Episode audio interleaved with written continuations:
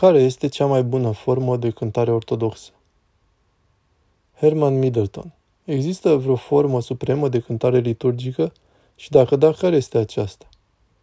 Nu știu dacă vreți să dați un răspuns final la această întrebare, dacă vi s-a adresat foarte des, dar... John Michael Boyer. Întrebați pe îngeri. Alexander Lingas. Da, liturgia cerească. Aceasta e modelul nostru. Kurt Sander. Alex, corectează-mă dacă greșesc, tu ești istoricul. Dar în biserica din Est nu a existat niciodată un efort ca în Vest de a unifica într-un singur corp cântările.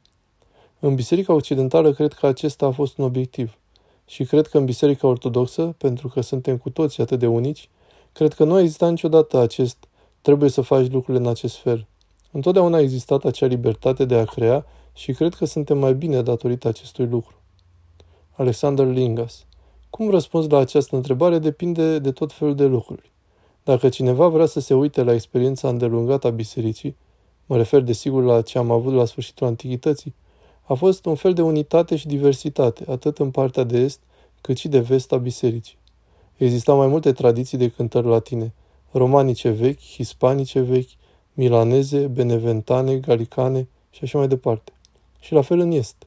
Și de fapt, această diversitate în Imperiul Roman de răsărit și în așa numitul Imperiu Bizantin a durat până la sfârșit.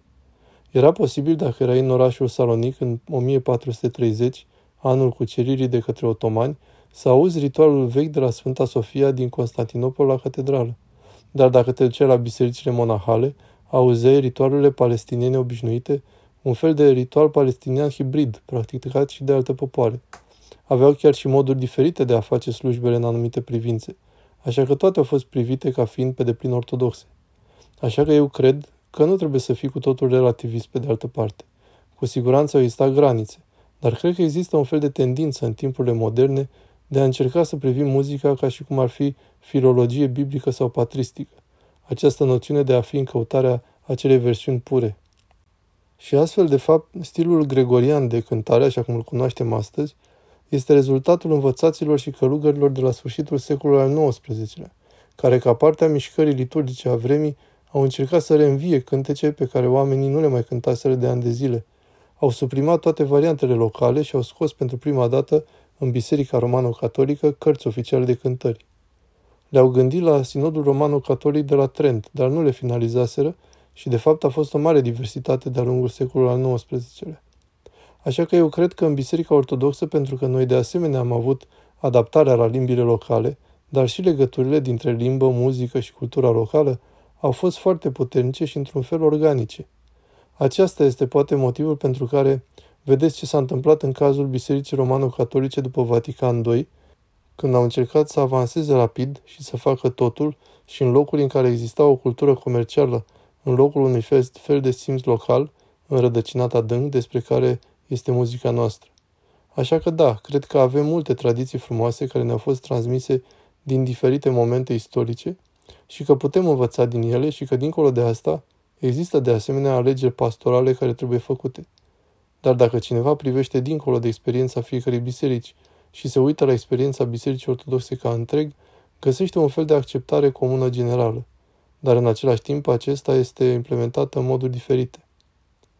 John Michael Boyer Aș dori să continui prin a spune, foarte în general, că cel mai bun mod de exprimare a cântării liturgice este cântarea interpretată bine. Pentru că eu cred că putem cădea adesea într-o capcană, gândindu-ne că o anumită formă muzicală este în mod inerent superior alteia și chiar dacă asta ar putea fi sau nu posibil, în funcție de criteriile pe care le aveți pentru evaluarea unui asemenea lucru, dacă nu ai oameni bine pregătiți pentru a putea cânta bine, într-un mod care să permită textului liturgic, mă refer atât la cuvintele cântecului cât și la linia melodică în sine, să fie cântat într-un mod care să fie o adevărată reflectare a realității spirituale a liturgiei, atunci nu contează dacă acea formă particulară este superioară sau nu.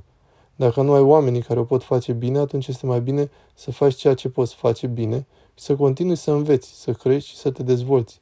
Și eu am dat peste mai mulți oameni și povești despre oameni care au un nivel foarte ridicat de cunoaștere a tradițiilor locale, pe care le pot face foarte bine și apoi descoperă, să zicem, o tradiție diferită, să zicem cântecul bizantin și se gândesc, ei bine, asta e acum adevărata tradiție. Trebuie să renunțăm la tot ceea ce am făcut până acum și să cântăm bizantin, dar problema este că nu o fac foarte bine. Cum poate fi asta o formă superioară de exprimare a muzicii liturgice?